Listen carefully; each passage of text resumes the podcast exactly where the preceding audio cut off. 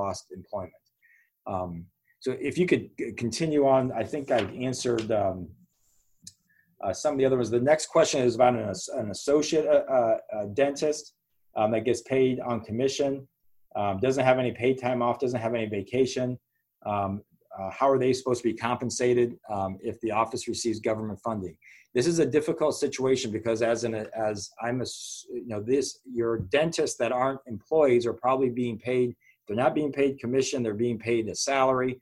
But we all should remember that they still have you still have an obligation to satisfy the salary basis test in order to keep them exempt from overtime.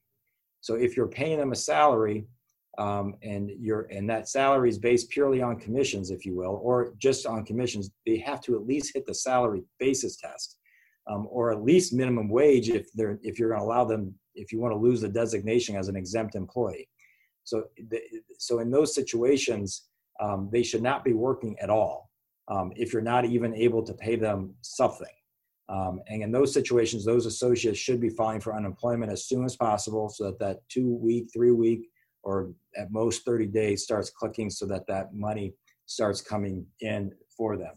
Um, but I, I don't want you to, to getting a situation where some of your employees are losing the designation of exempt.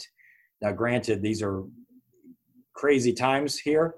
Um, I, I there are some things you're just going to have to, you know, say, well, we'll deal with it down the road. And that may be one of those things we deal with down the road as to the exempt status of one of your employees because of COVID nineteen and how uh, we were trying to address it, but something to at least keep in mind.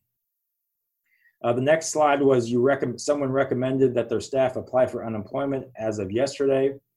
However, they will be receiving a paycheck for hours worked this, this week, um, next Friday. How does that affect their unemployment benefits? Um, well, no matter what, it, you will the employee will not get benefits if they're re- receiving their full wages. Okay, so if they're getting paid. If they're getting paid next a week from today for this week's wages, um, you know, the, the, their benefits will be delayed a little bit because of that. Now, keep in mind, though, that their benefits probably aren't going to come through for another two to three weeks, maybe even as long as thirty days. So most of their pay or wages that they've already earned will have already won, the payroll cycles of what would have already worked through. So there shouldn't be any delay in their benefits because of something that they received this week or next week. If you're paying them uh, vacation time, paid time off, um, sick time at full rate, um, yes, that will uh, impact unemployment benefits.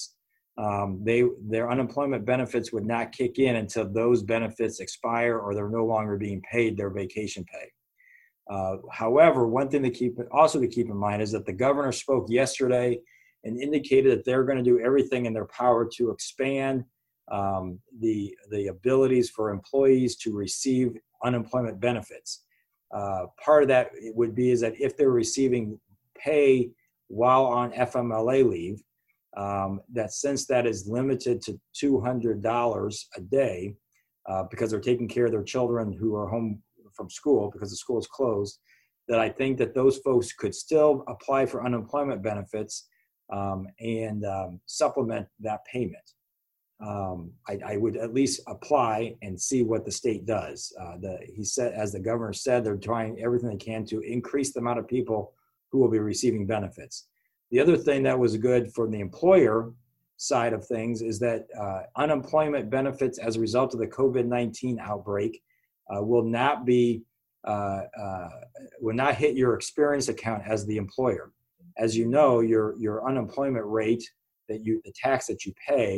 Is some of it is based is based on a formula which includes how many people have filed for unemployment. Um, as you can imagine, with all the increased claims for unemployment, uh, everyone's experience accounts would take a big hit, which means your rates would increase.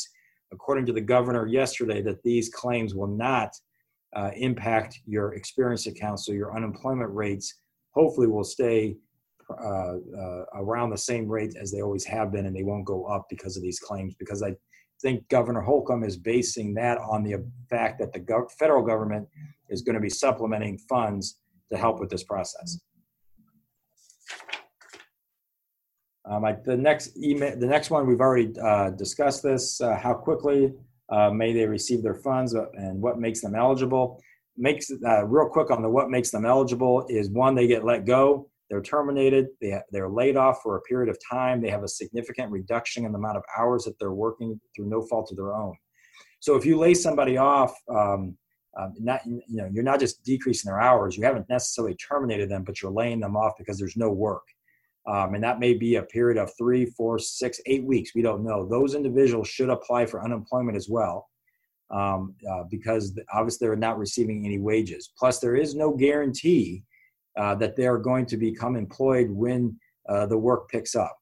Uh, once again, though, based on Governor Holcomb's statements yesterday, um, I think that if someone is laid off, even if it's for a, a short period of time of, of a month or month and a half, those people are going to be granted unemployment because they're trying to broaden the amount of people that receive some sort of unemployment funds under these circumstances. Um, the next one, how do we optimize benefits for our, what, uh, of our employees? What percentage of the pay does unemployment pay? I think I've covered that. That's two thirds of their wages.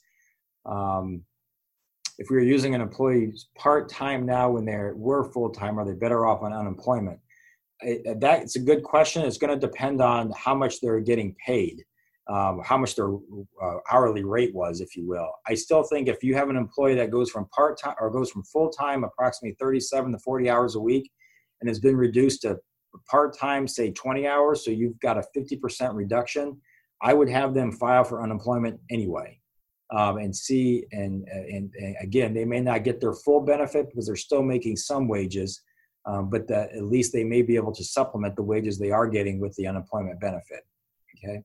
The last question is a is a is the million dollar question. I can't tell you what's fair to pay employees without breaking the bank. I know that there are a lot of employees or a lot of employers who are um, having them take having employees take sick time, paid time off, vacation pay during this time, um, and then when that runs out and that's exhausted, as long as it's not because they're caring, they're home and they're not caring for a child that's out of school, or because of something that would qualify under the, the paid sick leave, um, I, I, I think that's about the best that we're going to be able to do for most employers at this time, especially for smaller employers, because otherwise you you just can't afford to do it if you have no money coming in. Um, it's an unfortunate situation, but hopefully um, between paid time off and maybe some paid sick leave, we can. We can stretch it out for uh, four to six weeks. The other option is you have a, if you have a skeleton crew, meaning you have maybe uh, a portion of your staff, rotate them around. So not everybody is staying home earning nothing um, or just living off their paid, uh, paid time off, rotate them around. So you have everybody's at least getting something. Um, and then those employees can supplement with unemployment um, so that everybody is carrying the load, if you will. It's another idea that uh, we've uh, that people are are considering as we move forward. The next slide, I think we've um, we've we've uh, covered it. Can dental staff apply now for unemployment during the three-week dental office closure? Yes, that's the short answer. Unfortunately, I, I, I three weeks may be optimistic. I, I hope it's not, but it very well could be. So I would have those folks start applying right away. Uh, so that they're get in, in line and starting to get benefits in case this goes well beyond three weeks. Uh, next one, I think we've covered a lot of these as well. Um, how long are you required to pay staff? Um, if you have no, if, you know, it depends on what you're, why you have to pay the staff. If you have a staff member that's, that's going to fall under the Family Medical Leave Act for taking care of kids because the kids uh, are out of school because school's canceled, Um, and there's no daycare, then you could end up having to pay them for twelve weeks, um, um, unfortunately, uh, or fortunately, depending on how you want to look at it. But that's that's going to be quite a long time. But it's only two thirds uh, capped at two hundred dollars a day. Um, beyond that, if they don't qualify for anything else, meaning they're not sick, they don't have kids, um, or even if they are sick, they don't have F M L A because you have less than fifty employees. You're only required to pay them through their paid time off, their sick time, um, those types of benefits. And once all that expires and they're not working, they're not getting paid um, unless you decide to do that on your own. Um, I think the last question, how should payroll be handled among different staff roles? Some have to stay home, but will still get paid. Others will have to come in for limited hours. Um, I think that's going to be, you know, you're going to have to look at the job duties, what's essential to keep your business moving forward. Um, and if there are some roles that you need Joe Cohen to perform, then yeah, I can come in. Um, that may all kind of go out the window, unfortunately, if there's a state shutdown. And if there's a state shutdown, um, it just depends on who's essential to not your employment or your business, but who's essential as defined by the state.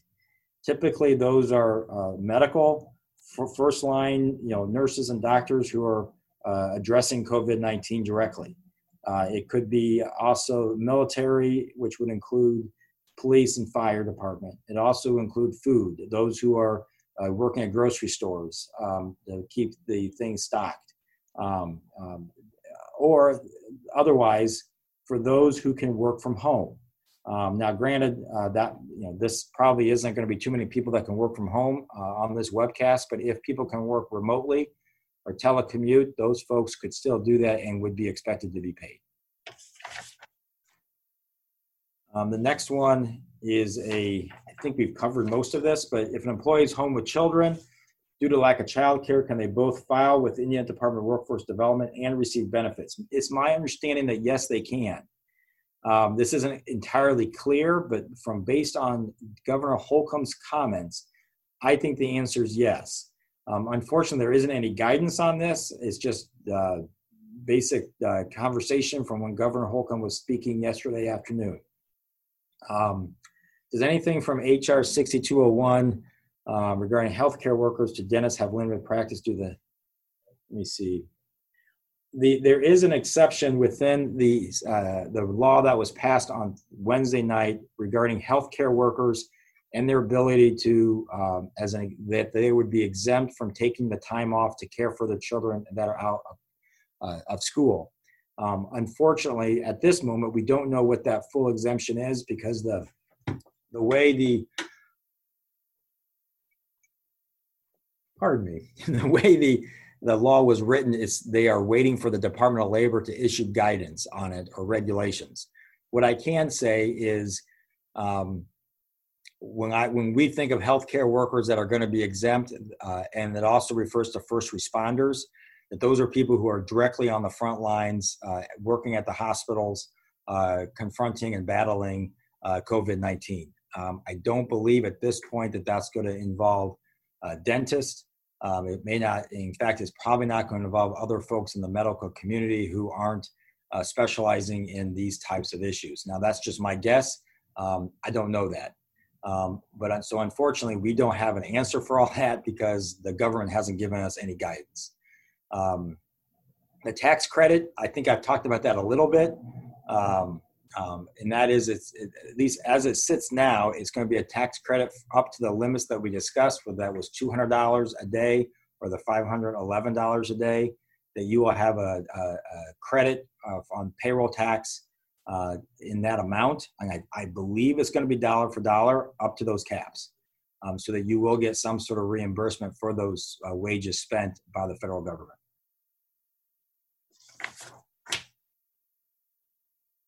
What options do you have to pay your employees without assuming more debt and not go broke while doing so? Unfortunately, I wish I had a really good answer for this, but there really isn't, other than what we've already talked about. Um, I mean, I think the government tried to address that issue by adding the um, twelve weeks of F M L A for those employees who are um, staying home with kids um, that are away from school. But to be honest with you, at the end of the day, the only um, there's two things that they did, and they, they provided paid leave for those who are staying home with kids because there's no daycare and there's no school, and they provided eighty hours of sick time, that, was, that which is two weeks, and that's it. There really isn't anything else that they provided. Now, I'm not saying that that was bad or good, just saying that that's all that they provided at this time. Um, so there really isn't any other option other than, um, especially if you have no money coming in or very limited mo- money coming in from patients. Uh, to continue paying employees. Um, this is unfortunately a, a thing that everybody is uh, going through. The other, the only other thing I know is there's, I believe the Small Business Administration may be having uh, emergency type loans for those who would qualify. Um, and I, I think it's based on size as well as on the amount of revenue that you, that you have. And I don't know those numbers, Um, but that's something through the city of Fort Wayne and the Small Business Administration does have some of those emergency type loans uh, that could help you with payroll potentially um, over the next several weeks if necessary. That, that's my own. I know that we've looked into that for other clients. Um, haven't been real successful though.